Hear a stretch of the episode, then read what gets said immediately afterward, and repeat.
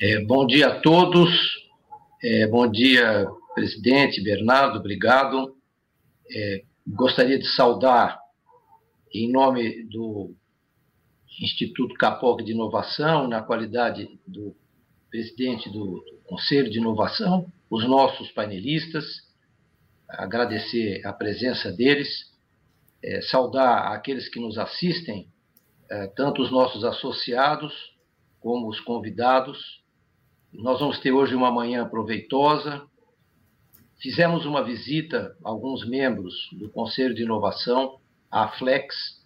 É, de lá saímos extremamente impressionados com um caso real de economia circular, num projeto liderado pelo hoje nosso keynote speaker, Carlos Odi, é, a quem, antes de dar a palavra, eu vou apresentar a vocês de maneira bem sucinta. O Carlos ele é engenheiro mecânico, é um empreendedor também um executivo, um apaixonado por tecnologia que trabalhou em startups e multinacionais de grande porte. Ele está desde 2012 na Flex, que, como vocês vão tomar conhecimento, é uma empresa multinacional muito grande, embora pouco conhecida, porque não atua diretamente para o grande público. E o Carlos liderou um projeto para tornar a empresa carbono zero um, um trabalho de grande determinação que foi sendo construído e, e tornou-se exemplo para a companhia em todo o mundo. Então, nós vamos ter o prazer de ouvir o Carlos hoje, e ele também é autor desse livro sobre economia circular, ele é o organizador desse livro, que eh, nós recebemos com um autógrafo, com muito carinho, já lemos e recomendo a todos. Nós vamos ter também a honra de ter aqui o Marcos Bregantin, esse que é um, um eterno apaixonado por inovação, como ele se define, é uma pessoa com é, bastante experiência em, inovação na manufatura, é, experiência com consultorias, pontes com universidades, é, fundos de investimento, e ele, é, como o gerente de desenvolvimento de novos negócios e inovação da Flex do Brasil, ajudou a construir um, um ecossistema muito importante, especialmente para startups que trabalham é, com hardware. Nós vamos visitamos o FIT, que é esse centro, é, levados pelo nosso companheiro e integrante do Conselho de Inovação, que completa essa mesa, que é o Antônio Roca. Antônio é conhecido de vocês associados, é um dos fundadores é, do nosso instituto, também é um, um, empresário, um profissional de inovação, um homem que vem orientando já há muitos anos como consultor projetos de inovação em grandes empresas, que o, o Roca, como vocês que o conhecem sabem bem, é uma pessoa sempre muito motivada, que trabalha muito pelo nosso instituto, e foi quem criou a oportunidade da nossa é, visita. Como o Roca é conhecido de todos, não vou me alugar na apresentação a, a, essa simpática figura do nosso convívio, não é? É, e vou já falar, passar a palavra ao Carlos Oddi. Irã é, e Roca, muito obrigado pelo convite, assim, uma honra estar aqui para falar de um assunto que eu, assim, sou, sou apaixonado aí, já há 10 anos trabalhando com economia circular e nesses 10 anos, assim, a gente teve a oportunidade de aprender muita coisa, né, é, é, é, é uma inovação em si, né, então é muita tentativa, muito erro, alguns acertos, e aí a gente vai caminhando e vai montando uma coisa legal. É, começando aqui antes do, do PowerPoint, né, o, a economia circular é uma coisa que o conceito já vem lá da década de 80, mais ou menos, 80, 90, quer dizer, um conceito muito robusto, um conceito que tem é, realmente resolve alguns problemas aí relacionados com sustentabilidade, tanto na parte é, ambiental quanto social, que poucos falam, mas é uma parte muito importante da economia circular, e também econômica. É, dentro desse cenário, existem vários players, né? Existem universidades, existem startups, existem provas de conceito, é tudo, e tudo é importante né, no desenvolvimento da nova tecnologia. É, o case que eu vou apresentar aqui, ele é um case um pouco mais prático. Então, dentro desse cenário, a gente vai, vai falar como a gente conseguiu colocar um modelo de, de economia circular numa empresa multinacional de grande porte e tem perdurado aí pelo menos é, 10 anos com uma equipe que passa de 200 pessoas trabalhando nesse assunto. Eu vou, eu vou compartilhar aqui a, a, a tela da, apresentação.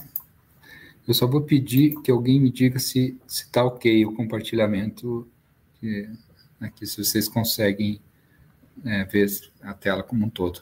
Está ótimo, estou tá, tá vendo a tela, está ótimo. A única coisa que você poderia fazer, uh, Carlos, está vendo que tem um uh, botãozinho aqui embaixo, uma coisinha branca, ele depois você pode. Isso, daí ficou perfeito. Obrigado. então, então tá ótimo, muito obrigado pela dica. Então, vamos lá, é, é, eu vou falar aqui do, do que a gente chama de ecossistema integrado, Fit, Flex, Synctrons, vou falar um pouco o que, que é cada um desses componentes. É, eu trabalho hoje como diretor de inovação da Flex e diretor do Synctron, do, do FIT, que é um instituto de pesquisa. É, a ideia é passar para vocês aí primeiro o que, que é o ecossistema Flex e depois dentro de cada parte, a parte Synctronics, que trata mais da reciclagem, a parte da Flex, que trabalha com manufatura, remanufatura, e o FIT, que é um é, instituto de pesquisa, e a discussão vai, vai ficar lá para o final do nosso evento aí com todos os debatedores. Né? É, qual que é a ideia do ecossistema Flex? A gente teve uma abordagem sistêmica lá desde o começo, né? De não foi uma área especificamente é, que decidiu fazer alguma coisa. A gente pensou que a economia circular, ou melhor, na época a gente nem tinha esse nome, né? A gente queria eliminar o lixo, na verdade, e a gente achava que tinha que ser uma abordagem sistêmica e que entrasse no nosso processo de negócio, que não fosse uma coisa, ah, a área de qualidade quer fazer isso. Né? Então, a gente, desde o início, teve essa abordagem um pouco mais sistêmica para resolver os problemas de sustentabilidade. Eu vou dar um resumão aqui é, para todos vocês sobre o que, que a gente conseguiu executar nesses 10 anos e depois a gente vai é, entrando nos detalhes. Então, o que, que é o nosso case? Primeiro, sim, é uma, uma empresa de manufatura de grande porte, são 10 mil colaboradores no Brasil. É, poucas pessoas conhecem a Flex, a Flex é muito conhecida no meio de manufatura de eletrônicos, é, e ela é pouco conhecida do público em geral, porque ela não tem uma marca em, em produtos próprios. É, mas a gente fabrica para grandes empresas, é, clientes como HP, como Motorola, como Lenovo, é, a Motorola Lenovo, né, IBM, Cisco, etc. Então, a gente acaba manufaturando para essas grandes empresas, e essas grandes empresas são donas do, do IP, donas da, do design do produto, elas são muito mais conhecidas. Mas a gente é uma empresa grande, né, só aqui no Brasil são 10 mil colaboradores, e uma coisa que a gente conseguiu foi que esses 10 mil colaboradores aqui trabalhando em três turnos, né? Então, caminhão entrando, caminhão saindo, pessoas tomando café, almoçando, jantando. A gente conseguiu criar uma operação que é zero waste, né? Ou seja, zero lixo para aterros. Isso é uma operação certificada. A primeira é, unidade nossa foi a unidade de Sorocaba, depois a gente foi para a unidade de Jaguariúna e hoje está nas unidades de Manaus. É, está certificando as unidades de Manaus, não tem certificado ainda, mas a gente está naquele período de coleta dos dados, está indo tudo bem até o momento. É, mas além de a gente não produzir lixo, tem uma coisa interessante, que a gente importa lixo de outros. A gente usa o lixo eletrônico da sociedade como insumo da nossa cadeia de suprimentos. A gente todo mês a gente importa algo em torno de 200, 300 toneladas de lixo eletrônico e transforma esse lixo eletrônico em matéria-prima para fazer novas peças para os novos produtos. Outra coisa que a gente fez e tem evoluído bastante é o apoio ao design de produtos sustentáveis. Reciclar, vou falar mais depois, reciclar é uma coisa importante, deve ser feita, mas é a última, penúltima das opções. É, a melhor opção de todas é você fazer o design de produtos para que esses produtos não gerem lixo no futuro. Isso é, o que a gente mais busca hoje. É, a nossa operação de economia circular ela já tem 10 anos, então assim, não é uma prova de conceito, ela é uma coisa mais consolidada emprega cerca de 200 colaboradores diretos que estão ali na, na, nas unidades de reciclagem, reparo de produtos, e mais uns 400 indiretos, que são basicamente relacionados com a logística reversa. Então, todo o pessoal espalhado pelo Brasil que vai coletar os equipamentos ou o lixo eletrônico e traz até a nossa planta. Tem uma coisa também muito, muito bacana, que no ano passado a gente teve, por uma entidade da, do Canadá, a aprovação de créditos de carbono, que significa que a nossa operação, ela, ela no final das contas, ela é carbono negativo já. Né? Muitas pessoas falam da, do carbono neutro até 2030, coisa assim. A operação de Sorocaba hoje, por nossas práticas de reciclagem, que eu vou explicar um pouco mais, ela já é carbono negativo. E alguns reconhecimentos aqui que a gente tem. É, no ano passado, a gente foi é, segundo lugar no ranking Estadão de Sustentabilidade é, que dá muito orgulho para a gente. A gente ficou atrás da Suzano aí, que é uma empresa que a gente admira muito também. É, a gente foi entre os três finalistas no Prêmio Nacional de Inovação da CNI. E a gente, curiosamente, já ganhou dois prêmios de marketing, né, de manufacturing leadership nos Estados Unidos, porque a Flex é uma empresa americana, mas o, o prêmio foi destinado ao Synctronics, que é o caso brasileiro. Né? Esse é o resumo do que eu vou falar, então como, como visão geral, é alguma coisa assim, que não é uma prova de conceito, é alguma coisa que foi construída aí ao longo dos 10 anos, com muita tentativa, é, muitos acertos, muitos erros também, e a gente vem ano a ano aprendendo um pouco mais e quer compartilhar isso com vocês. Falar um pouco da Flex no mundo, então a Flex é uma empresa aqui de 200 mil pessoas trabalhando em 130 operações, 30 países. As operações do Brasil, elas costumam ter um destaque muito positivo, tanto a operação de Sorocaba, quanto a operação de Jaguaruna, quanto de Manaus, e que eu falo positivo tanto do ponto de vista de, de ambiental, que a gente vai focar bastante aqui, mas também do ponto de vista de produtividade, nossas plantas são sempre entre as mais produtivas desse cenário. Isso é uma coisa legal de falar, porque às vezes a gente escuta por aí que a indústria nacional ela é defasada, etc.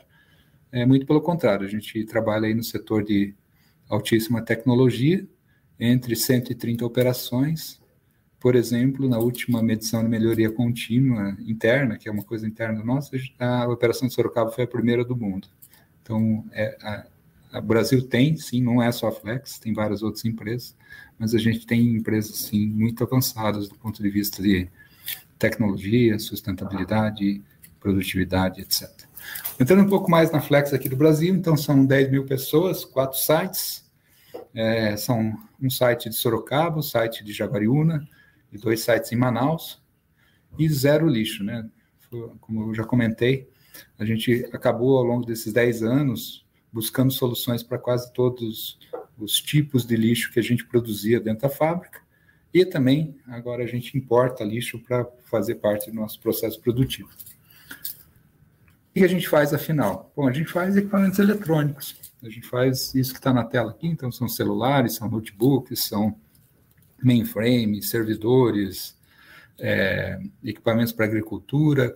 No meio aí da tela tem um painel solar. Na verdade, a gente não faz o painel solar, a gente já fez. O que a gente faz é esse tracker que tem do lado, que ele é um equipamento inteligente que segue algumas condições meteorológicas aí, segue o sol e consegue posicionar os painéis sempre da maneira de gerar a energia máxima energia possível.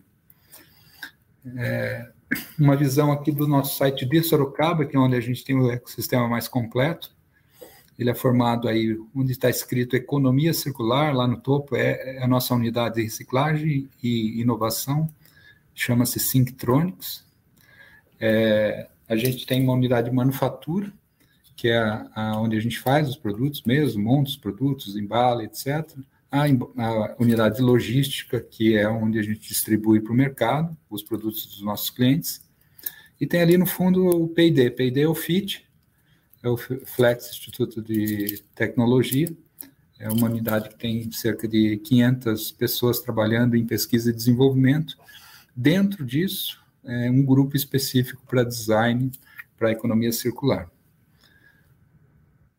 falar um pouco da cultura, as coisas acontecem a partir da cultura, né? E a, a nossa cultura, ela tem, teve sempre, aí pelo menos nos 10 anos que eu estou aqui no, no, grupo, sempre teve assim um viés de EHS muito forte, né? Então, vou contar algumas coisas dessa tela cheia de fotos.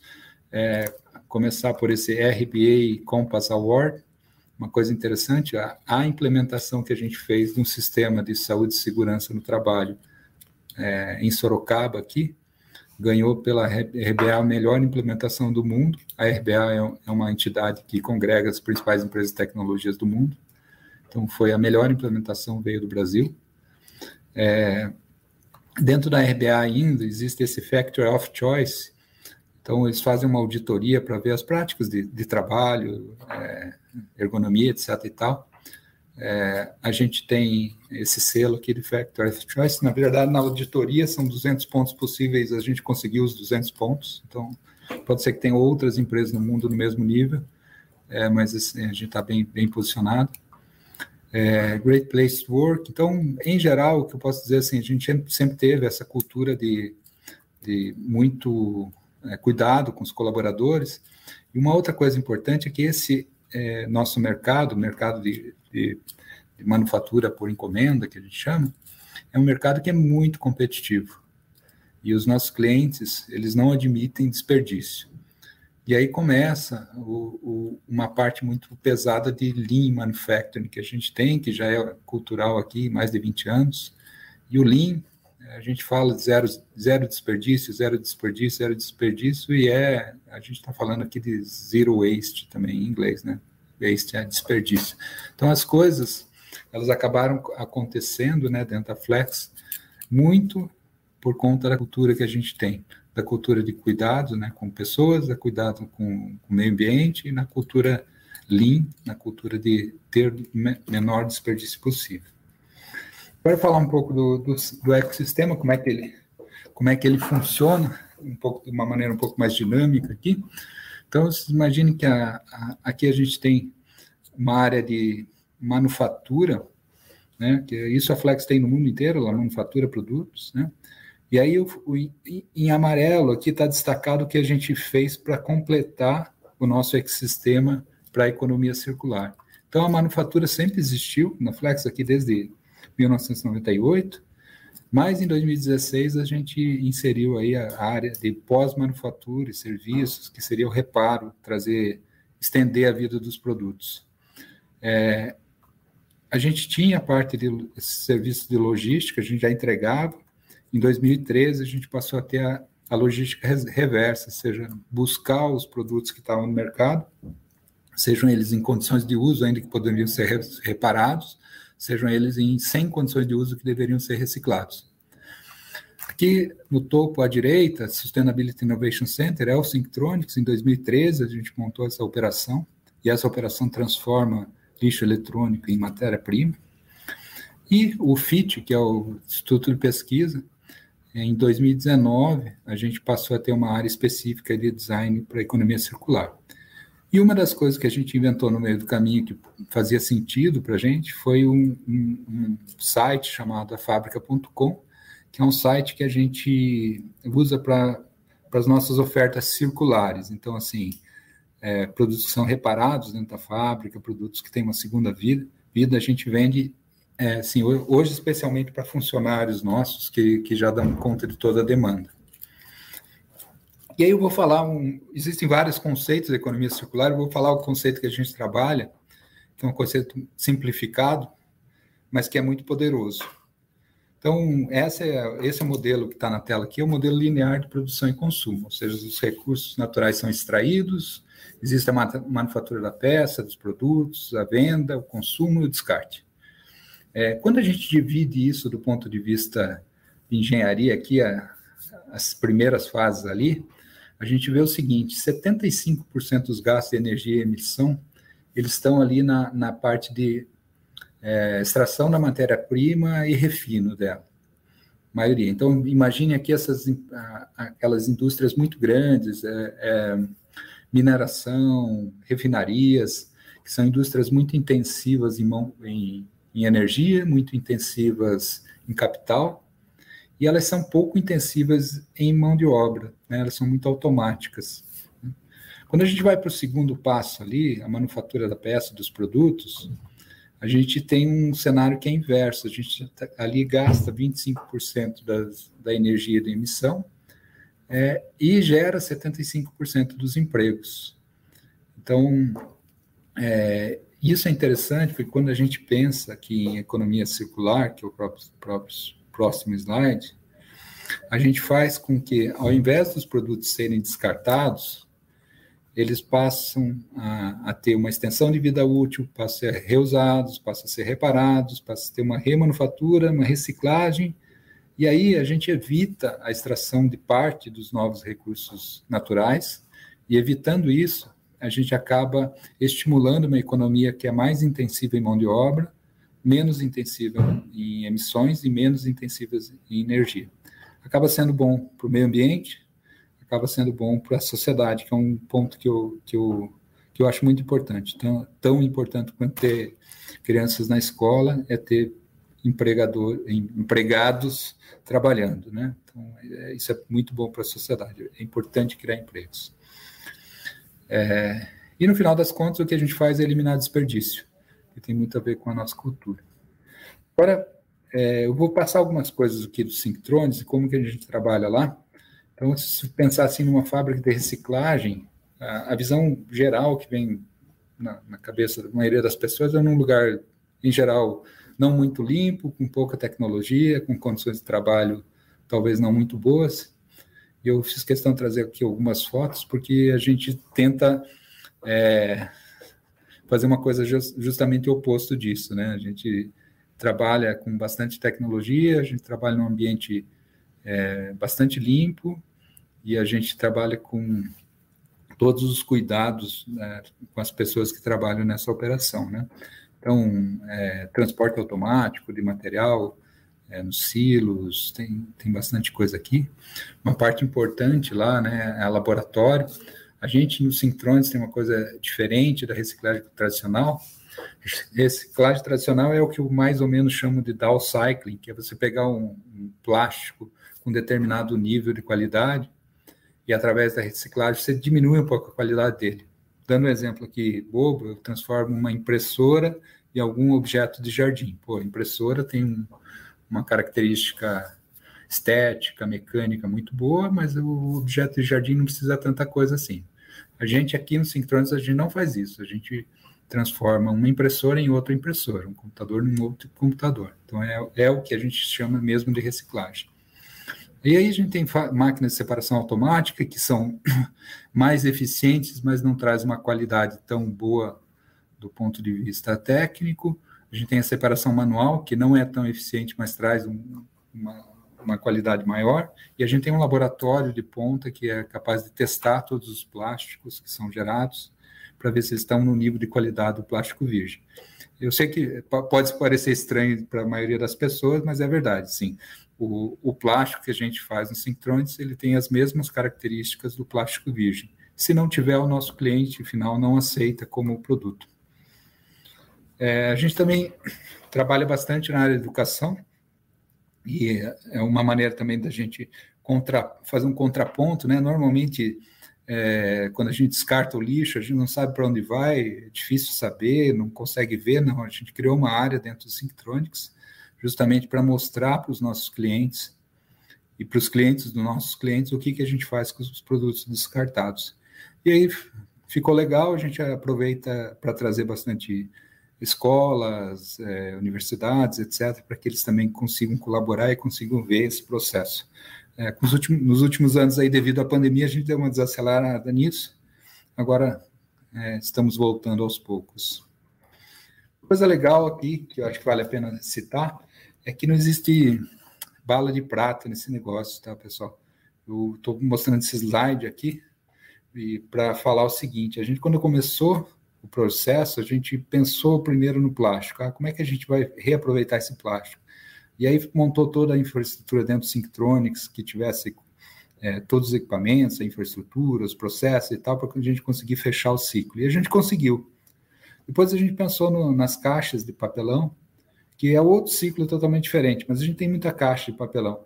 E, e, e aí a gente desenhou o processo e tal, e acabou fazendo um, um closed loop também, que significa que parte dessas caixas que são é, é, coletados pela nossa operação acabam voltando para a gente na forma de novas caixas. E a gente pensou isso para o isopor. O isopor também dá para reciclar, também dá para fazer closed loop, e aí a gente mapeou o processo, é, homologou fornecedor, trabalhou com os fornecedores e tal, e até que a gente conseguiu fechar o loop. É, depois a gente foi para ferro, e aí cada é, tipo de, de material a gente precisa criar um processo, precisa é, desenvolver fornecedor, homologar fornecedor para que isso aconteça. Mas no final das contas, no final desse trabalho aí de, de formiga, disciplinado durante 10 anos, a gente conseguiu é, o zero waste, né? Curiosamente, e uma coisa legal também, que, que tem muito engajamento dos próprios funcionários. No meio de todo esse processo, eu recebi um, um colaborador que falou, Odi, você sabia que tem como reciclar bituca de cigarro? Falei, putz, eu não sabia disso. Tem. Daí a gente descobriu que tem um parceiro aqui em Sorocaba que acabava reciclando isso. Então, assim, é, é legal que acaba tendo engajamento de muita gente da, da empresa que vê isso como uma coisa importante mesmo para o futuro da, do país, né? É, uma outra coisa que eu acho que vale a pena destacar é que a gente aplica muito em tecnologia. É, como a gente está num ambiente de, aí falando de reciclagem, que trabalha com, muita empresa que vive ali na, na beira da informalidade, pelo menos vamos falar assim, é, a gente não pode, a gente é uma multinacional de de 200 mil funcionários, que segue todos os impostos, todas as leis e tal. Então, a gente não tem como trabalhar à margem de qualquer é, legalidade. A gente trabalha 100% legal e o jeito da gente economizar é aplicando em tecnologia. Então, quando a gente pensou, por exemplo, no sistema de, de logística reversa, a gente já pensou no sistema funcionando é, em nuvem, um sistema colaborativo, um sistema que tivesse uma base de dados que fosse possível usar para fazer otimizações, etc. e tal. Então, sempre que a, o cinto aperta por aqui, a gente sai pelo lado da tecnologia. A gente tem que investir em tecnologia, e aí o FIT, que é o Instituto de Pesquisa, acaba tendo um papel fundamental para tornar essa parte de eh, logística reversa ou da economia circular como um todo mais eficiente. Agora, falar um pouquinho da, da Flex aqui. É, bom, a Flex já faz é, muitos equipamentos, né? Faz computadores, eu mostrei para vocês aí. Então, o trabalho de refazer é um trabalho que é bem possível que a gente consiga fazer bem feito também. Né? A gente tem acesso às peças, acesso aos processos de trabalho, acesso aos testes, aos padrões, equipamentos, laboratórios, etc. E tal. Então, o que a gente começou a fazer? A gente começou a fechar parcerias, e ali tem um caso, né, o McDonald's, ia descartar lá um, um grupo de equipamentos, sei lá, 400 equipamentos. A gente falou, ó, ao invés de descartar, vamos ver se dá para dá aproveitar. E aí a gente pegou, fez um acordo com eles de dos 400 que eu não lembro exatamente o volume, mas era alguma coisa nessa ordem. A gente ia tentar é, fazer uns 100 que funcionassem e aí a gente ia doar para instituições é, que precisassem, né? E hoje a gente esse foi um caso de sucesso. Hoje a gente tem uma parceria bem interessante com a Gerando Falcões, a gente acaba destinando os, os produtos recuperados para eles. Falar um pouco do FIT aqui.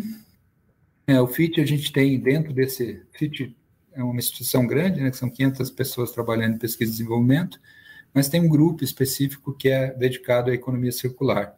E o que, que a gente faz? A gente trata do design de um ponto de vista mais de engenharia, um pouco mais de vista técnico. Então, como que a gente desenha produtos para que eles não gerem lixo lá no futuro? Então, esse é um exemplo de um produto eletrônico que a gente desenvolveu para um cliente na Itália. Curiosamente, o cliente não era brasileiro, a gente atendeu ele direto da Itália.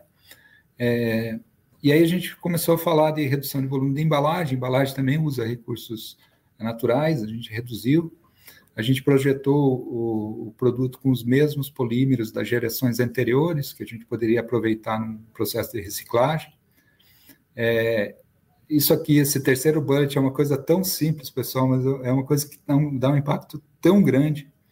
As informações gráficas, elas são gravadas a laser, né? Então evita etiqueta e tinta, porque no processo da, da reciclagem você tem uma etiqueta ou você ter tinta, é, é assim, dificulta muito o processo de reciclagem, para falar o mínimo. E aí a gente também estudou alguns itens que quebravam demais, quebra de desperdício, a gente acabou melhorando isso também. São coisas, um exemplo do que a gente faz aí na, na área de, de, design. Outra coisa é que todos os projetos eles são baseados no que a gente chama de LCA, é Life Cycle Analysis. É, é muito comum a gente falar aí do, da perspectiva do aquecimento global ou das mudanças climáticas e tal, é muito comum, é muito importante, mas não é a única, né? Então, todo produto que a gente faz, a gente acaba avaliando outras perspectivas, por exemplo, acidificação dos oceanos, uso da terra, é, consumo de água, então tem várias outras, e a gente acaba fazendo esse tipo de coisa que está na tela aí. Tem um cenário, o baseline, e a gente faz mudanças de projeto, que são as opções aí 1, 2, 3 e 4, e vê, acaba, acaba decidindo pela que for melhor, em conjunto com o cliente, obviamente. Né? Outra coisa que o FIT faz é o desenvolvimento de tecnologia para a economia circular. É, nesse caso, na tela, que a gente tem um projeto de, é, através da inteligência artificial e de uma câmera hiperespectral, a gente conseguir reconhecer qual o tipo de plástico.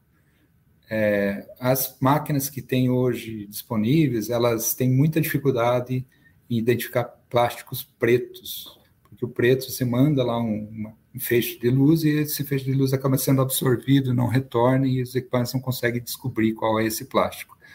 Nesse caso, a câmera hiperespectral analisa mais ou menos uns 200 espectros a mais do que a gente consegue analisar. A gente consegue analisar o RGB, né, o Red, Green, Blue, e essa câmera consegue analisar uns 200 além desses três. Então, a gente tá, é um projeto que está em, andamento aqui, que é, é, onde a gente pretende aumentar a tecnologia.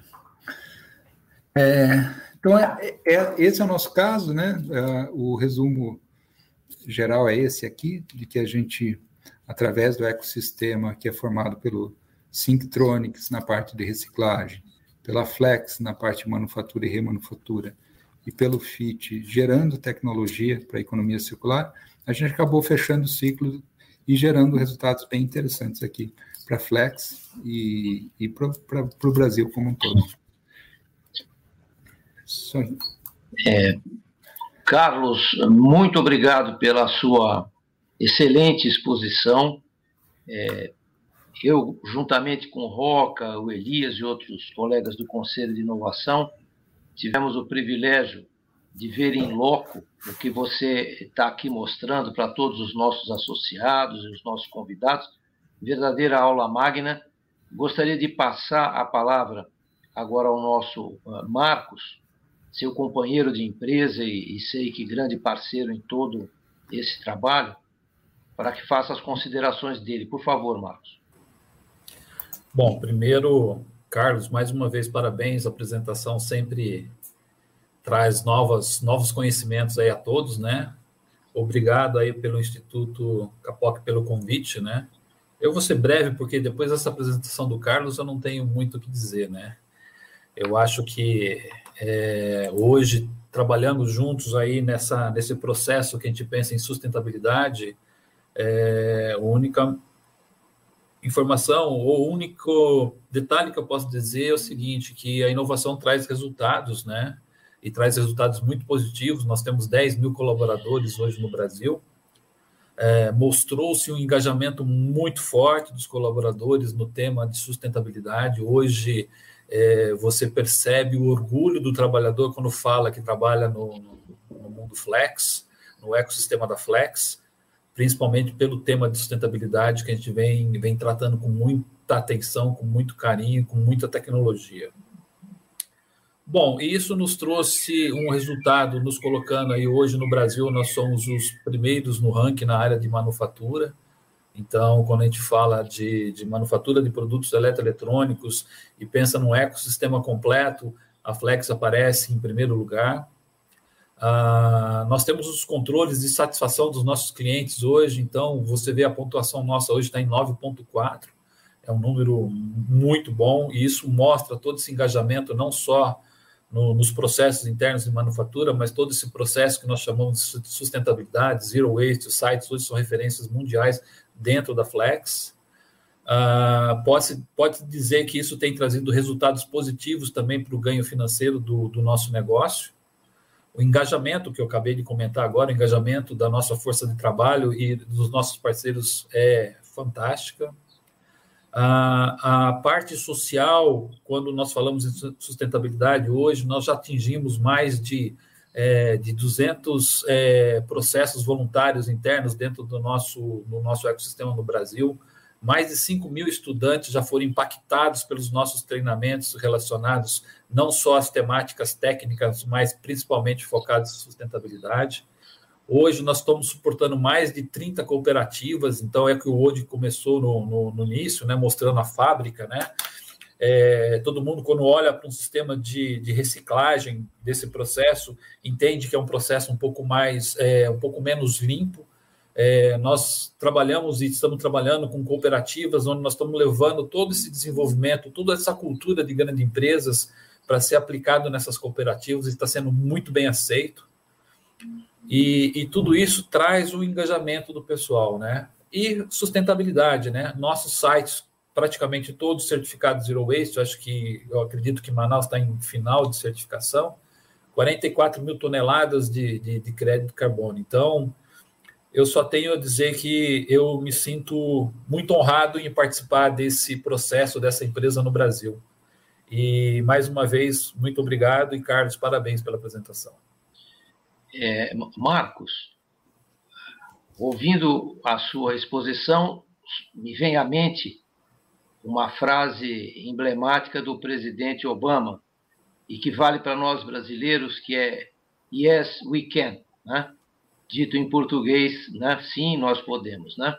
Agora, é, eu antes de passar a palavra ao Roca, queria pedir que você desse uma rápida pincelada em alguns dos casos que você nos contou é, de startups atuando dentro é, do FIT, é, desenvolvendo hardware, que nós aqui, como um Instituto de Inovação Corporativa, é, temos sempre muito interesse nesse processo, que o, o CAPOC, várias das suas, dos seus braços, o que inclui a Amazonas Cap, é, fazem é, também isto.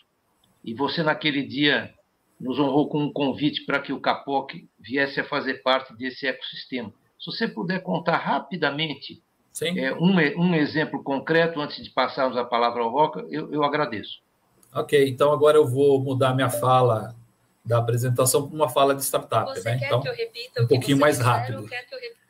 Então, é, hoje nós temos aproximadamente seis startups sendo aceleradas no nosso ecossistema. Nós trabalhamos com aceleração tecnológica, as startups, todas elas têm é, hardware no seu desenvolvimento, porque nós sabemos o quanto é difícil desenvolver hardware no Brasil. Então, nós temos parceiros como as aceleradoras que fazem aceleração tradicional, e quando entram no nosso ecossistema, nós fazemos aceleração tecnológica. É, com esse processo que nós viemos desenvolvendo nos últimos cinco anos, né? Uh, hoje estamos começando a, a, a, escalar volumes de, de algumas startups que estão no nosso ecossistema, que estão entrando em termos de produção e manufatura. Nós temos startups na área de agronegócio, casas inteligentes e controle de saneamento básico, que é a parte de detecção de vazamentos e outras coisas mais. O nosso ecossistema ele é composto de um time que nós chamamos de scale to scale, ou seja, da, do, da sair do rascunho à escalabilidade, onde nós concentramos é, cabeças pensantes ali de, difer de, diferentes áreas, né? Engenharia eletrônica, engenharia elétrica, engenharia mecânica, engenharia de materiais, engenharia de produto, manufatura aditiva, manufatura avançada, tudo isso para acelerar o desenvolvimento, quando a gente chamamos de prova de conceito, protótipos, até quando nós chegamos no lote pioneiro, que é quando você começa a fazer a introdução desse produto dentro do, do, do mercado nacional. Hoje, nos casos que nós estamos trabalhando, né, uma das startups que é muito conhecida no mercado, chamado AgroSmart, ela já está produzindo o seu produto conosco em Manaus. E, e, e, nesse momento nós estamos aí numa segunda rodada de uma, uma startup interna chamada Autoponia, que faz toda a parte de controle de, de fazendas de hidroponia, né? então com, com, uma redução drástica no consumo de água e também de recursos é, naturais e recursos humanos, né? que é a, esse é um processo muito muito dependente de recursos humanos, então a gente colocou uma inteligência nesse processo. Nós estamos entrando com uma nova startup agora que, que ela vem com uma revolução na área que nós chamamos aí de é, energias renováveis, né? Ela está criando um, um, um sistema à, base de etanol que deve recarregar as baterias hoje inicialmente de drones, tá? Que é a Liconic e outras startups que estão chegando aí no nosso ecossistema. Então esse ecossistema ele é criado exatamente para acelerar tecnologicamente as startups que têm desenvolvimento de hardware e nós devemos inaugurar o nosso centro de inovação de Jaguariúna, também de produtos de Jaguariúna, que vai estar mais focado para a área de desenvolvimentos na área automotivo, conectividade e cibersegurança. Muito obrigado, Marcos. É, eu, eu acho que eu arrumei um problema para vocês e também o Pedro Fonseca, que nos recebeu com, naquela ocasião, porque dos vários engenheiros aqui, nossos associados, Henrique Degen, o próprio Roca, naturalmente, mas também outros colegas dele de Mauá, é, acho que todos vão querer ter a oportunidade de fazer a visita é, que nós fizemos. Né? E, Roca, agradecendo ao Marcos, eu queria então passar a palavra para você, né? é, para complementar é, a exposição dos painelistas, antes de passarmos para as várias perguntas do nosso público que já estão aparecendo aqui em tela. Obrigado, Irã, Carlos e Marcos. Muito obrigado pela, pela apresentação. É, muito obrigado pela visita. Aliás, eu sou um pouco habituê lá, né? Porque pelo menos três vezes já estive lá e participando e, e, e reciclando com clientes, com amigos, porque eu acho sensacional.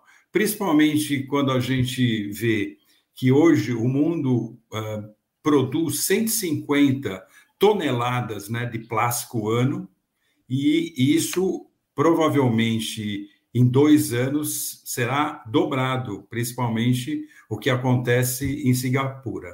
E a gente vê que na Europa 70% do plástico é, recicla, é, é incinerado né? nas fábricas de, cinema, de cimento, principalmente na Bulgária. Então, é um, um, um, super problemaço esse que o mundo vive, né? que a gente está presenciando.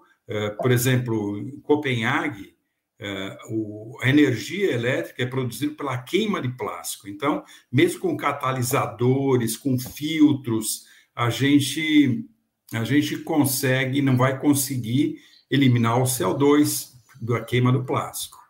Mas é, essa iniciativa que a gente vê da vossa parte, que foi alguma coisa, um, um, uma sementinha cresceu, quer dizer, no sentido de, bom, olha, nós somos de mais matéria-prima, mas isso a gente viu que se expandiu e tem, a gente tem resultados concretos que podem ser multiplicados e assim a gente espera. E até eu gostaria de retomar, sempre eu faço essa comparação quando me pego dentro da história, né? A época lá que da, do meu nascimento, que é 1950. Em 1950 nós tínhamos no mundo 2,5 bilhões de pessoas. E eu me lembro que na década de 60, eu no científico, né, eu é, a grande discussão era, e provavelmente o Irã sabe disso, era a explosão demográfica.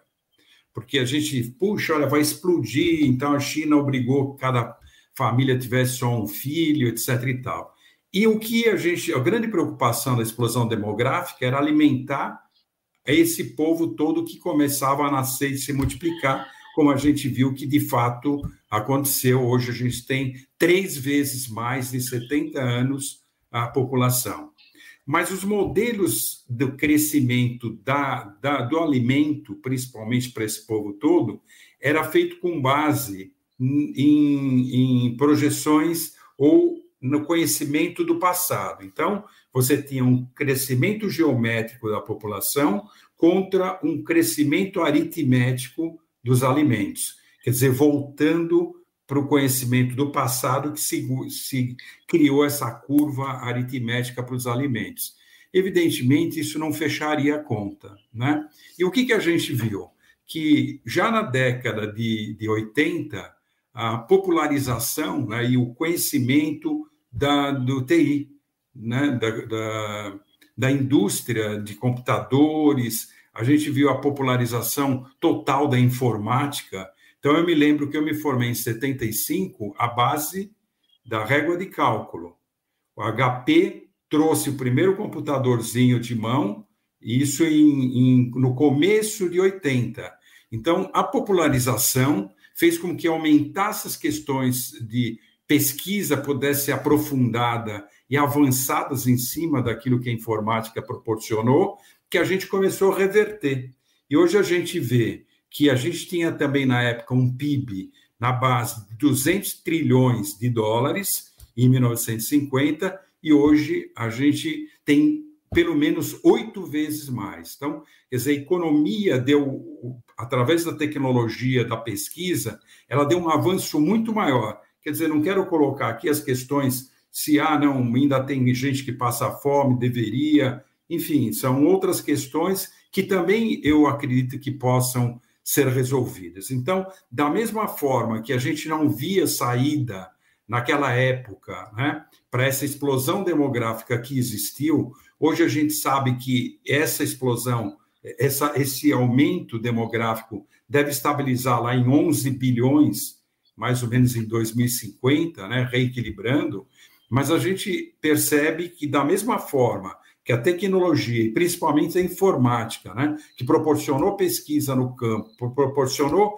pesquisa em todo lugar, aumentou o PIB, aumentou as possibilidades né, da humanidade viver melhor, a gente vê hoje que iniciativa como vocês, né, que, que veem a cadeia de valor secular, as plataformas compartilhadas, car share, que é importante, os produtos transformando-se em serviços, expansão do, do custo né, e do ciclo de vida dos produtos, o reuso e a reciclagem é a esperança do momento para a gente resolver toda essa questão desse, dessa explosão do plástico, essa, é, desse destino até do lixo eletrônico, né? E, e, que a gente, da mesma forma, que naquela época, 70 anos atrás ou 50 anos atrás, se a gente considerar no momento que a gente começa a correr com a, com a informática, hoje, iniciativa como vossa e com todas essas possibilidades, a gente também vai conseguir resolver esse problema da humanidade tão sério como é o, o destino dos lixos. E a gente tem outras iniciativas que trabalho com, com, vocês sabem, com a iniciativa de Lei do Bem, tenho clientes que, que trabalham com isso, então a gente vê também outras iniciativas, como o caso da, Bras, da Braskem, Oxiteno, né, que tem o, o PE verde, que é, que é um plástico feito do, da cana-de-açúcar, o Full Cycles Bioplastic, que tem compostagem, né, o plástico em compostagem, Aronax, plástico especial, que coloca o aditivo e você consegue previamente ter uma separação. O Rio Tinto, né, na Paraíba, que tem um, um, uma parceria muito forte com a Nespresso. Hoje, as cápsulas Nespresso são todas feitas de alumínio reciclável, né? E, e outras questões que a gente vê com outras empresas, como Caterpillar, né, que faz uh, as peças com com a impressora 3D no próprio campo, enfim, que dá um reuso para todas as suas peças. A Novelis tem um, um plano muito interessante com a Jaguar, a Jaguar né, de 30% do alumínio da Jaguar é feito com reciclagem, e em dois anos chegará a 80%. Só assim, realmente, esse, eh, todos esses insumos necessários e naturais, né, quando a gente fala, puxa, se nada fosse feito, não houvesse como vocês essa iniciativa e todas essas inteligências, em 2050 nós somos três planetas Terras, não não um mais nem 50%, três planetas. Então a gente vê que essas iniciativas, quer dizer, a mudança cultural, inclusive, que vai se impondo, né? às vezes um pouco apocalíptica, mas de qualquer maneira com bastante propriedade. Então, a gente vê pelo Strategy que diz 62% dos, dos consumidores, eles, eles uh, topariam, 60% preferem produtos recicláveis quando os preços são equivalentes.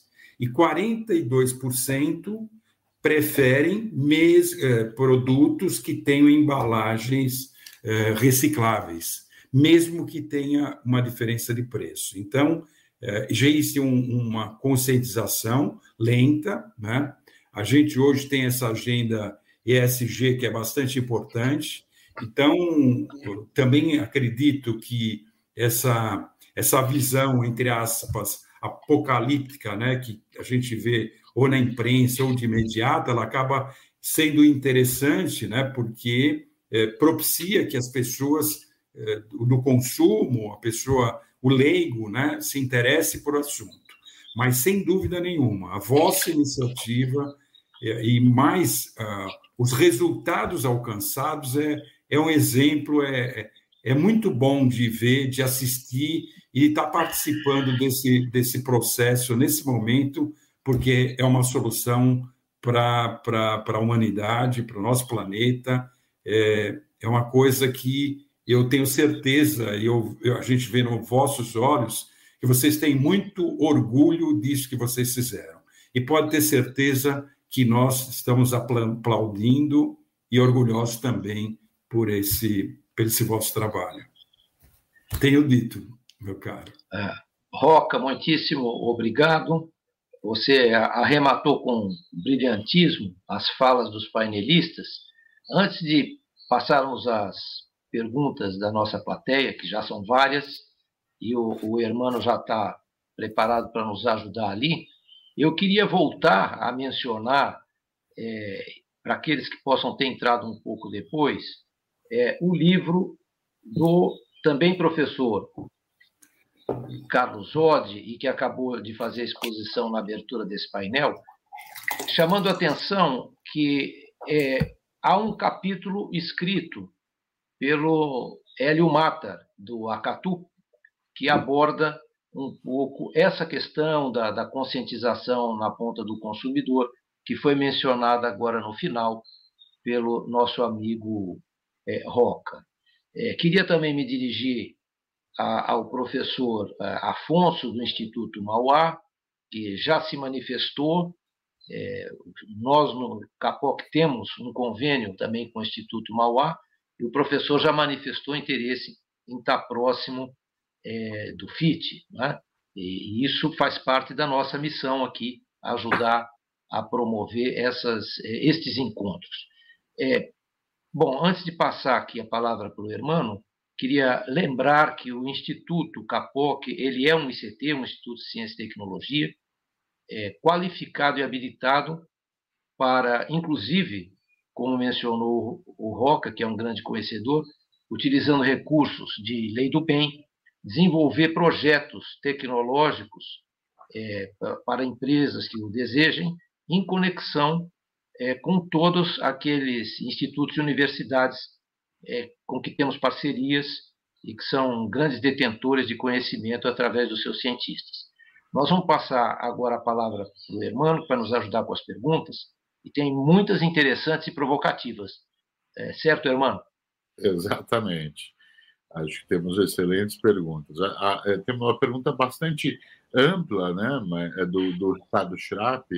É, eu vou ler, porque ele escreveu de maneira bastante concisa, a, par, a, a parte a inquestionável contribuição para o meio ambiente, é possível traçar um paralelo entre como é o desempenho da Flex nessa realidade da economia circular e como seria fora da economia circular? E é uma pergunta aí para o Carlos e para o Marcos responderem. Eu acho, eu acho que o, que eu posso começar e o Marcos complementa, mas é, para a gente, como a gente fez uma abordagem que a economia circular está dentro do nosso modelo de negócio, as coisas meio que se confundem. Mas é, muitas pessoas falam assim, ah, a economia circular é, sai caro fazer, né? É, e provavelmente a maioria das pessoas que tem que implementar a economia circular, eles vão enfrentar barreiras é, econômicas dentro das empresas. E aí, qual que é a nossa abordagem? A nossa abordagem é realmente de zerar o desperdício. Desperdício não interessa a ninguém. Então, é, a gente eliminando o desperdício, seja de tempo, seja de material, seja do que for, a gente torna a empresa mais eficiente. E é, né, é essa abordagem que a gente fez lá desde o início. Né? O lixo é um desperdício, é, processos redundantes são desperdícios. Então, a nossa, nossa performance assim, no Brasil, é, ela é destacada é, em relação ao, aos concorrentes nossos e é destacada em relação a outras flex do mundo inteiro. E eu acho que é por conta disso, da gente ter essa abordagem de redução de desperdício de uma forma geral, inclusive de materiais, é, né, matérias-primas. É, então, eu vejo com, com, muito paralelo. É difícil para a gente dissociar hoje é, as coisas assim. A gente não tem uma unidade de economia circular e outra unidade sem economia circular. Ela está permeando é, toda, a, toda a operação hoje do Brasil. Brega, Mas, você quer. Eu vou, eu vou, eu vou adicionar aqui um detalhe à pergunta do uh, Ricardo.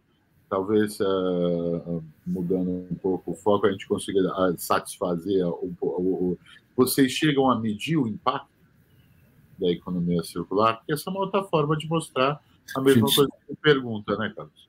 A gente, a gente mede, a gente mede através de algumas coisas em termos de toneladas, né, a quantidade de toneladas de, de matéria-prima que a gente economiza, né, ou que a gente importa no mercado, a gente, a gente recebe 200, 300 toneladas, e isso mede todo mês de lixo eletrônico da nossa operação. A gente mede o nosso impacto da, da, em é, CO2, né, da operação da Flex no Brasil, né, quanto a gente gera a gente mede o quanto a gente economiza, e, e, daí surgiu aquela história dos 44 mil créditos, né? Porque no final das contas, a operação aqui de Sorocaba, ela gasta energia, ela gasta algum tipo de emissão, mas só o que a gente economiza é mais do que isso, o que nos levou a ser é, o carbono negativo que eu tinha comentado. E tem, tem vários indicadores aí de, da economia circular que são, são medidos aqui. Não sei se é, se é por aí, meu irmão, é, se ah, respondeu. Acho que ajuda. Não sei, tinha, acho que o, o Marcos ia, ia, complementar, não sei se o Roca ou o Marcos, não percebi. É, é, só complementando o que o Carlos hoje comentou, né, e, e sobre a pergunta de pensar a Flex com economia circular e sem economia circular, é, é aquela difícil decisão quando você fala em inovação, né? Há 10 anos atrás, quando nós tomamos a decisão, né? é, muitos no mercado acharam que nós éramos loucos, né, em falar sobre esse tema, né? E hoje nós estamos vendo que foi, foi totalmente acertado, né? Porque é o tema hoje da atualidade e nós já estamos aí com 10, 12 anos de experiência, né? Estamos ajudando outras empresas como referência e com as informações, porque inovação é divisão de conhecimento, né? Para se somar no final. Então, eu não consigo ver hoje a Flex, né? Ela desassociada desse tema, porque foi uma decisão da nossa diretoria, da nossa presidência, de todo o time, né? Super acertada. Mas como inovação, né? A cada 100 você acerta nenhum, a cada mil você pode acertar meio e assim vai, né? Os números são muito difíceis, né? É, estamos de portas abertas aí para quem quiser conhecer o nosso processo, quiser discutir, quiser falar sobre inovação, quiser conhecer o nosso centro de inovações a, a estarem conosco aí através do, do Instituto Capoc. Acho que não há nada mais verdadeiro, Marcos, do que a, a, a junção absolutamente necessária entre a colaboração e a inovação, né? Uma não existe sem a outra. Concordo plenamente. Né? E acho que é muito bacana você poder dizer hoje, voltar atrás, né, dizer esses que achavam que eu era louco, achavam que era louco porque diziam que era antieconômico. E não é antieconômico porcaria nenhuma, né? Mas muito bacana. Vamos aqui, temos uma segunda pergunta aqui uh, da Monique. É uma pergunta que eu acho que requer, ela está pedindo uma explicação talvez mais específica do, do lixo eletrônico, como é tratado. Ah, essa, essa é comigo, essa mesmo que o, que o Marcos queira falar, eu não vou deixar ele falar. Monique, é, a gente faz o processo desde a da coleta, né? Da, a logística reversa é a parte mais cara e mais importante desse processo. Precisa trazer o lixo eletrônico de volta para o ambiente fabril.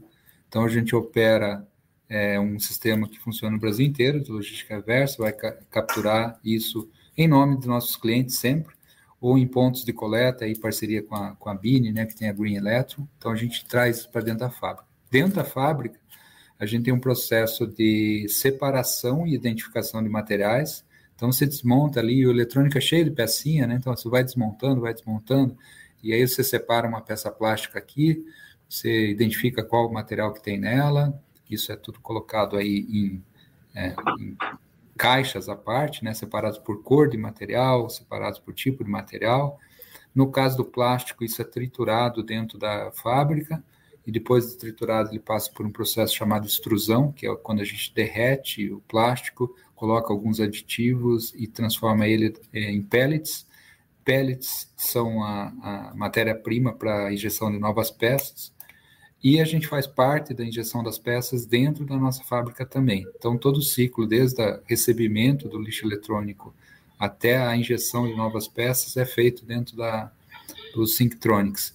Alguns materiais a gente não faz é, dentro do, do Synctronics, por exemplo, aço, cobre, metais de maneira geral, precisam de uma infraestrutura muito grande, específica, e aí a gente desenvolveu fornecedores para fazer isso. Fornecedores são essas grandes, grandes empresas, por exemplo, a Gerdau, que trabalha com aço e tal, que aí tem infraestrutura específica para isso.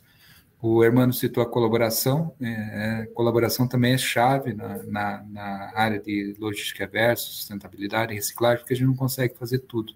Então, a gente acaba fazendo aquilo que é a nossa especialidade, que é o plástico, e é, terceirizando com empresas que têm especialidade em outros tipos de material, como papel, como é, o aço, o cobre, alumínio, etc. Não sei se alguém quer complementar algo.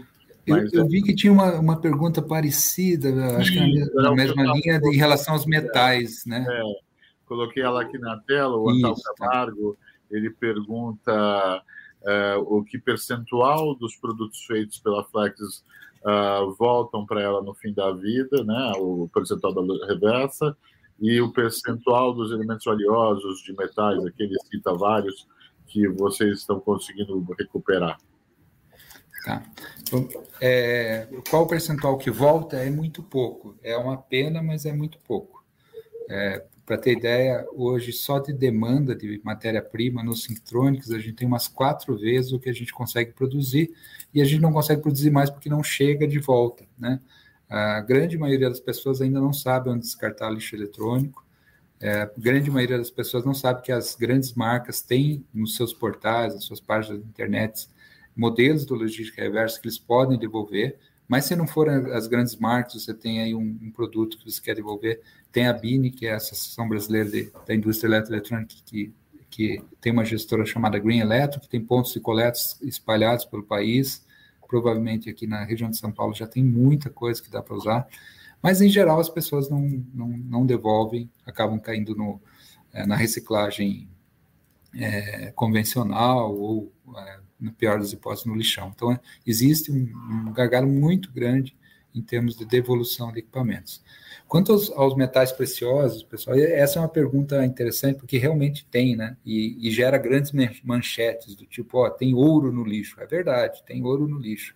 Porque se você joga uma, uma plaquinha de eletroeletrônico fora, tem ali um percentual mínimo, mas tem ouro, é, tem paládio, que é outro mineral muito precioso e tal. Mas, assim, para extrair isso com responsabilidade ambiental e com eficiência, tem quatro ou cinco empresas no mundo que fazem isso. Precisa de um volume muito, muito grande. Então, o que a gente faz aqui é triturar as placas, exportar e, e eles acabam recuperando isso lá. Ah, não tem tecnologia no Brasil? A, a gente, no Syntronics, desenvolveu, em conjunto com, uma, com a USP, com o pessoal da USP, um modelo de biolixiviação, que é basicamente usar bactéria para separação de metais, é, mas a gente não chegou na, na quantidade, na, na, eficiência que essas grandes empresas lá de fora têm. Então eu costumo dizer assim, em tom de brincadeira, que tirar ouro do lixo assim é, é mais fácil você ficar doente do que você ficar rico, né? Se pensar em, em modelos meio meio caseiros, você vai mexer com muito ácido, muita temperatura e tal, mais mais fácil você ficar doente do que ficar rico. Então tem que, tem que passar, tem que ter aí responsabilidade de usar grandes empresas. Eu ainda aposto no desenvolvimento de tecnologia mais simples, a, a gente desenvolveu essa no Syntronics, tem, eu sei que existem outros institutos, universidades pesquisando isso, e eu torço para que dê certo, que a gente consiga, dentro do Brasil mesmo, alguns métodos, ou eventualmente, se uma grande empresa, uma Vale, apostar aí é, em que nessa que a gente chama de mineração urbana, seria muito legal. Isso é, é, me leva aqui uma pergunta, vou, interpor aqui uma pergunta minha, é, mas me parece sempre que quando a gente olha essas questões, Carlos, a gente bate num, num, num problema que um a, companheiro nosso do Instituto Meu Oceano, o, o Rodrigo Figueiredo, que brinca muito que ele é lixeiro com muito orgulho há muito tempo, né? É, ele diz que é o problema do feed, né? É o problema da, da, do fluxo de chegada do material a ser reciclado. Me parece que isso é um problema meio, meio universal, não é muito ruim no Brasil, mas é um problema grande, é isso que a gente está é. falando? É, é isso, e, e aí, assim, existe, é, a nossa aposta é no começo do todo o processo, o começo de todo o processo é o design do equipamento, né? Se a gente começar a desenhar produtos que vão ser mais fáceis de reciclar, ou desenhar produtos que o material contido nele vai ter mais valor no final de vida, é, vai ser muito melhor. Se a gente parar para pensar aqui um minutinho, a gente não tem problema de lixo de lata de alumínio. A gente não tem hoje problema de lixo de garrafa PET, está diminuindo muito. Por quê? Porque está super valorizado. Então, é, as pessoas é, e redes formais ou informais, elas, se organizam para fazer essa reciclagem. Mas quando você tem um, um plástico Ó, vou dar por exagero. Um dos comentários aqui era sobre o plástico de, de uso único, né, o que chama de single use. É, eu já fui em posto de gasolina que tem palito de dente embalado num saquinho plástico. A chance, de, a chance desse saquinho plástico ser reciclado é zero, pessoal. Por mais que ele seja reciclável, né? Se você for lá. Mas quem é que vai coletar um negócio que pesa menos de um grama e juntar com mais um milhão de, saquinhos parecidos para fazer um batch para reciclar. É impossível. Então, assim, esse design é um design infeliz. Não, não tem como ser reciclado. Melhor seria ser compostável, alguma coisa diferente, é, né? Então, é, a gente trabalha muito nessa ideia de que fazendo designs inteligentes, o lixo não vai existir no futuro. E daí, não existindo lixo, a gente não vai ter esse problema é, citado. Mas a gente chega a concordar, uh, Marcos, com a provocação do Antal de que o, o plástico deveria ser erradicado da Terra. Uh, muitos já criticam que a reciclagem dos plásticos de uso único, porque no fim do dia isso perpetua a presença desse tipo de material que, na verdade, deveria ser erradicado da Terra. É, eu, acho, eu acho que é como o Odi falou, né? É, é trabalhar nos projetos daqui para frente para que a gente não tenha mais a necessidade de fazer essa reciclagem, né? não tenha mais o resíduo, não tenha mais o lixo, né? Porque toda a evolução que nós estamos vivendo, né, que o mundo, que o mundo veio vivendo nos últimos 50, 60 anos, né? Novas tecnologias nos permitiu a chegar agora com, com probabilidade de viver 70, 80, 90, 100 anos, né? Então eu acho que a gente tem que pensar sempre no futuro, pensar como podemos melhorar o desenvolvimento de um projeto ou de um produto eletroeletrônico ou de qualquer outro tipo de produto, né? Principalmente os que usam embalagem, como o Odi falou, né? Você imagina um palito de dente embalado num plástico, né? É, quando você recebe uma caixa hoje do, do, do, do mercado, né? Para você, você abre a caixa, tem uma caixa de papelão, dentro uma outra caixa, dentro de uma outra caixa embalada por um plástico, e quando você termina o processo está dentro de um blister plástico, né? Então, eu acho que muitas coisas a gente tem que começar a rever, né? Como, como fazer isso e discutir, porque eu acho que é, não tem certo, não tem errado, né? Eu acho que nós temos que ter esse tipo de discussão como nós estamos tendo aqui hoje, com essa oportunidade, né? E buscar exatamente o que fazer melhor daqui para frente. pensar como fazer, pensar circular, pensar circular, né? É como o, existe aí um, um, um, livro, né, que eles chamam de credo do credo, do berço ao berço, né? Como que a gente pode fazer todo esse processo onde quando chegar ao final da vida útil daquele produto, eu possa reutilizar ele na cadeia produtiva. Então, acho que esse é o caminho. Muito bacana. Tem uma aqui, bom, eu, uma outra. Bom, eu bom, gostaria de complementar que também, além da reciclagem, que seria interessante, é transformar o produto em serviço, né? Que isso também é uma tendência, e evidentemente eu conheço, por exemplo, a Systems, que ela, ela é fornecedora de servidores. Então, e também de, de caixa de supermercado.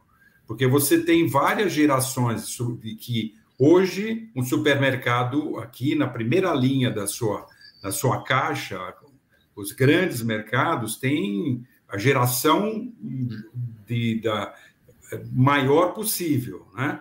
Mas evidentemente ele, ele aluga aquilo para o pessoal.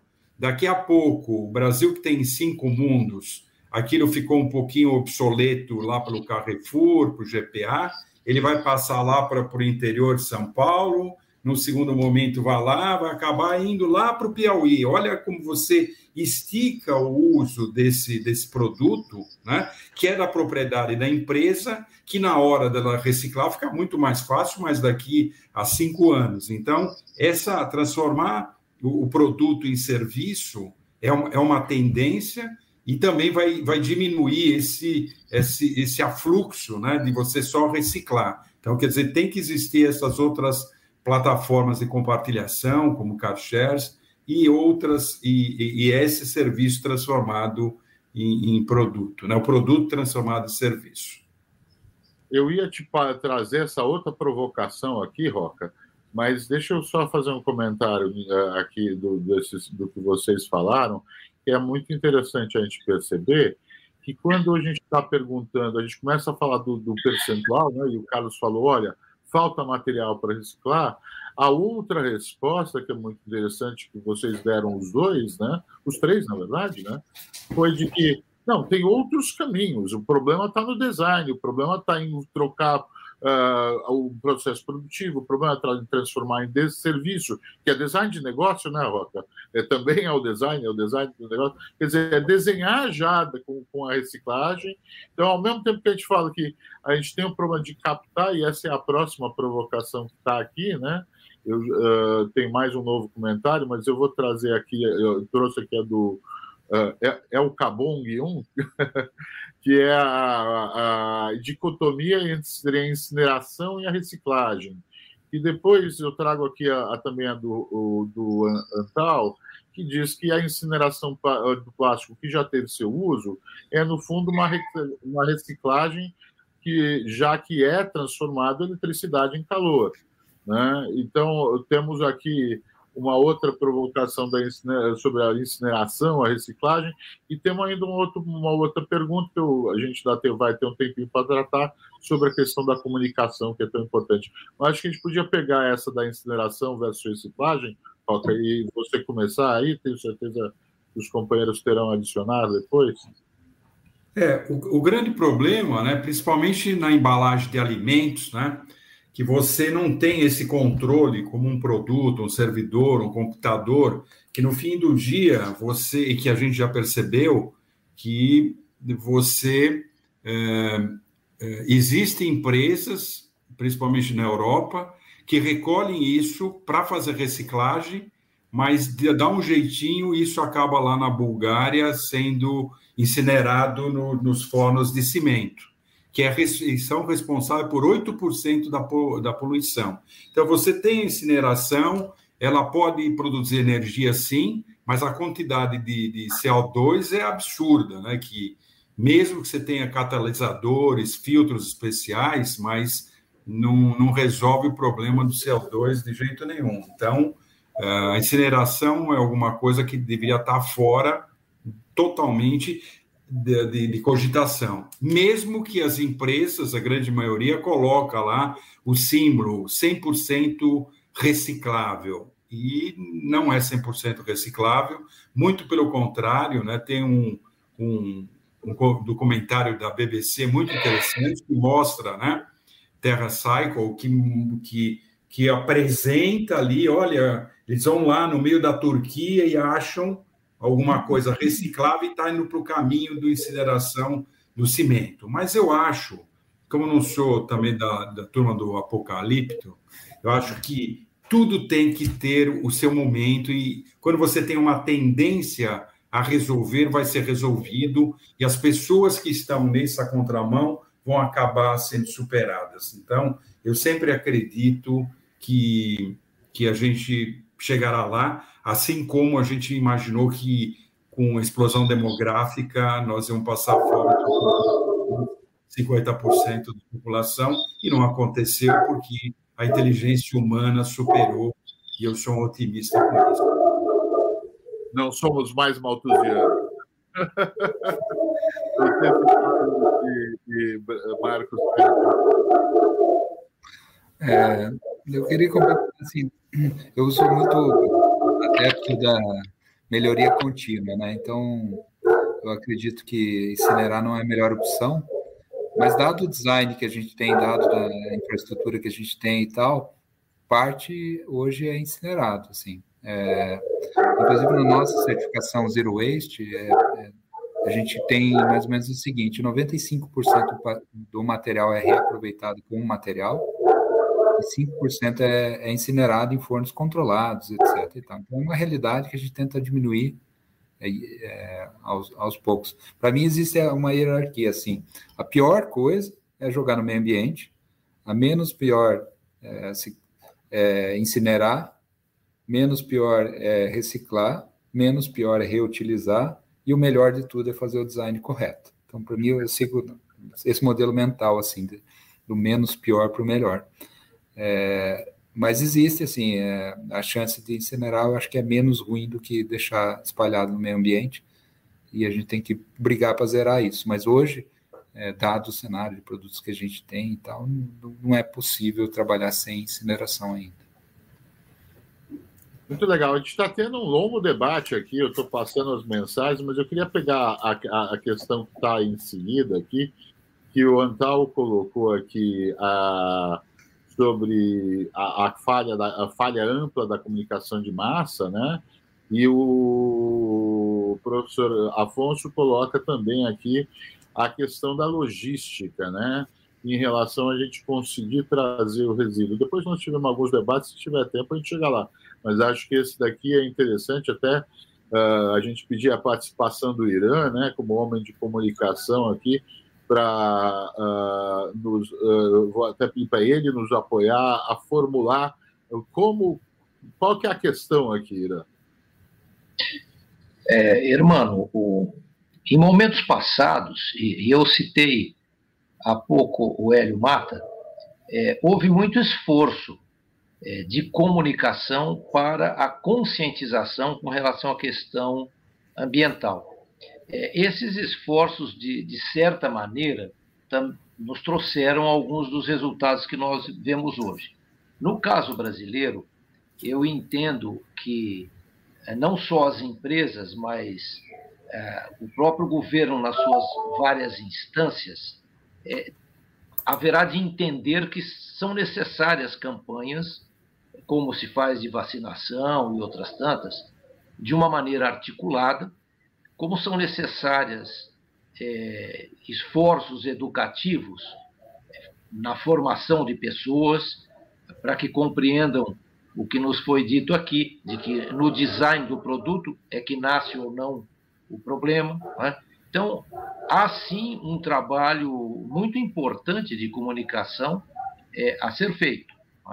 É, em outros países a gente vê muita coisa boa, entre nós também muito já aconteceu, mas eu concordo que é necessário um esforço é, muito maior aí de conscientização.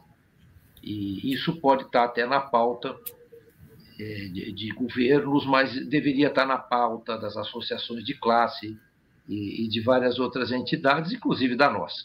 Né? É, nós estamos caminhando aqui para o final do nosso tempo, mas acho que ainda temos, temos É, é, eu digo que estamos caminhando para o final do nosso tempo, que são nove minutos e muitas perguntas, né? Mas então acho é, importante. É, agora é, nós temos mais comentários, não sei se algum dos uh, outros membros da mesa quer falar sobre a questão da comunicação ou da logística, né? Mas a gente tem mais alguns comentários aqui em relação à questão da, do, da, do PET, né? E também um pouco mais de comentários ainda sobre a incineração. Uh, não sei se sobre a comunicação. Eu, eu queria fazer, Urbano, eu queria fazer um comentário.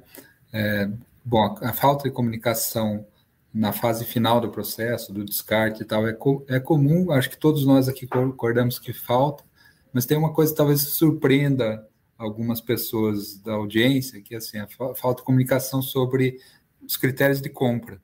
A gente está falando de, de, de, design aqui, então se eu falar para vocês aqui o que, que, é melhor do ponto de vista ambiental, comprar um produto é, com plástico branco, com plástico preto ou com plástico cinza? Vocês acham que, a, que a, o, o, consumidor em geral sabe escolher? Eu, não Sim, eu posso dizer, eu posso dizer para vocês que de longe, de longe, a opção do cinza é a melhor opção do ponto de vista de, de economia circular. Por quê? Porque através da reciclagem de material é muito difícil você chegar num plástico branco puro ou num plástico preto puro. Mas através da reciclagem você consegue chegar em cinza, diferentes tonalidades de cinza. Então, você escolher como consumidor um plástico cinza é uma escolha muito melhor do ponto de vista de economia circular.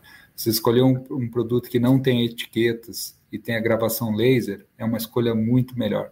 Então, assim, além da falta de comunicação do descarte, no momento do descarte, tem a falta de comunicação no momento da escolha.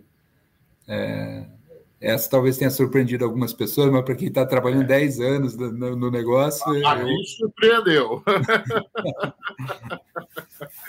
e, e, vou te dizer uma coisa interessante: é, não é a primeira vez que a gente está do lado da uh, Irã Belado, que a gente está do lado de um especialista em reciclagem e tal, que a gente aprende coisa nova. Que toda... Eu lembro que uma vez eu tive uma aula do, do Fran Biazini uh, sobre todos os plásticos que eu podia reciclar em casa. Eu disse, não vou nunca mais lembrar disso. É complicado, né? Eu acho que aí a resposta de vocês do design é a melhor delas.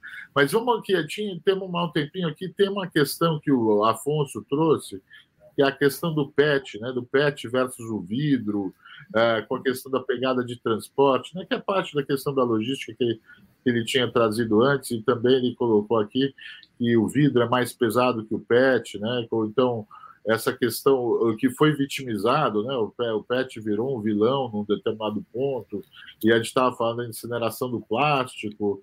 Uh, tem ainda aqui um comentário sobre as questões da incineração, mas vamos, se a gente puder pegar essa do PET, eu acho que temos, se couber tempo, a gente fala mais aqui sobre a incineração. Uh, que, quem, uh, Carlos, você começa?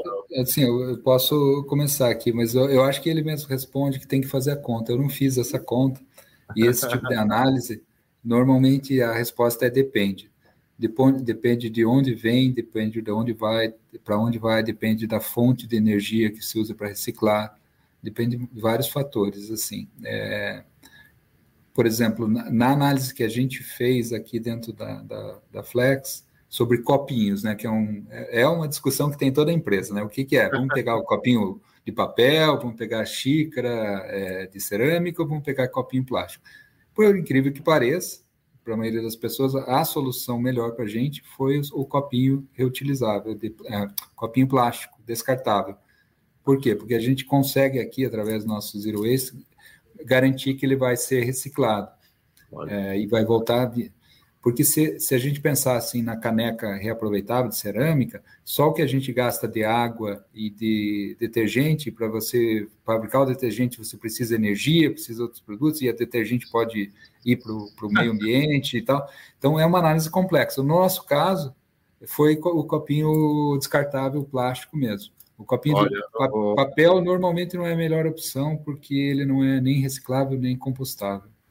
Vou fazer uma brincadeira aqui primeira vez que eu vou ter a oportunidade de mostrar um, uh, uma mesa inovadora para minha filha. porque existe uma briga horrorosa da escola dela com a diretora, que não quer deixar os copinhos de plástico de jeito nenhum. Mas, olha só, aí, irmão, você tem que garantir que, que vai ser reciclável. Porque se não for reciclado, no final das contas, não é a melhor opção. Daí você tem que ir para a escola tem que ser zero waste. É. É. A escola tem que ser zero waste, né, Márcio? É isso aí.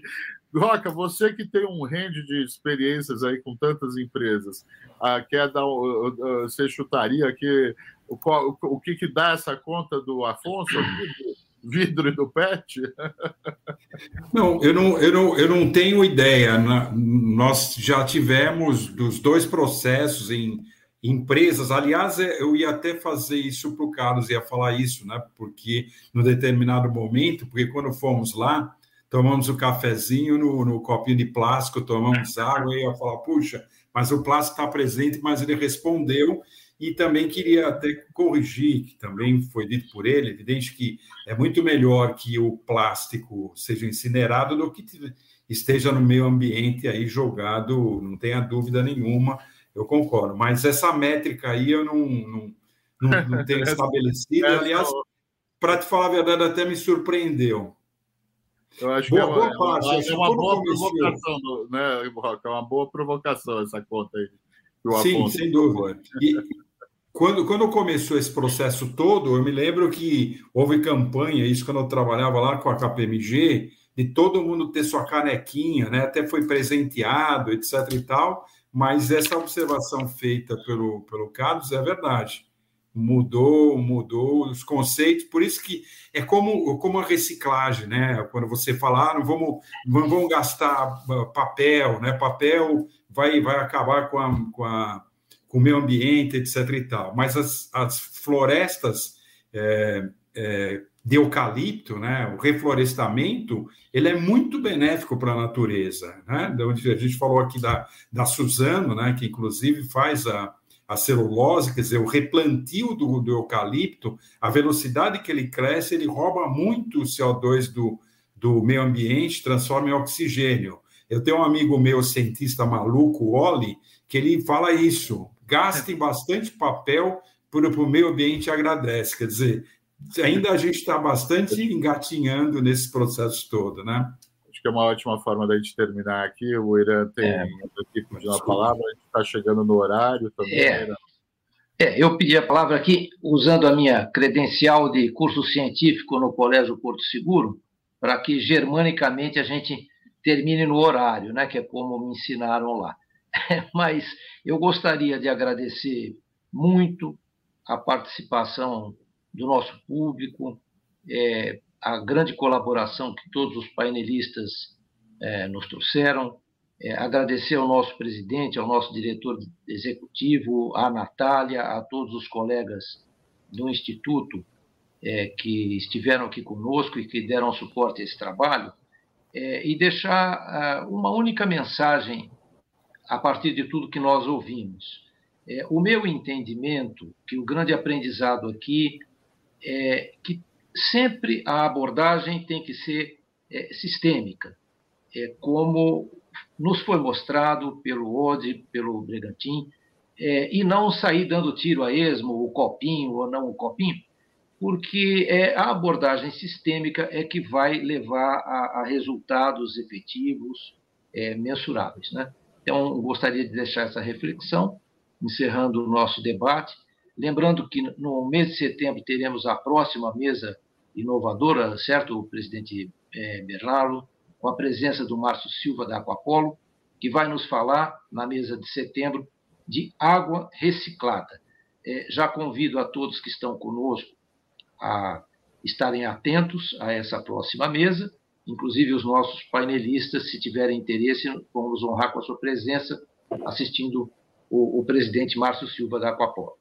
Muito obrigado a todos e até a próxima mesa inovadora.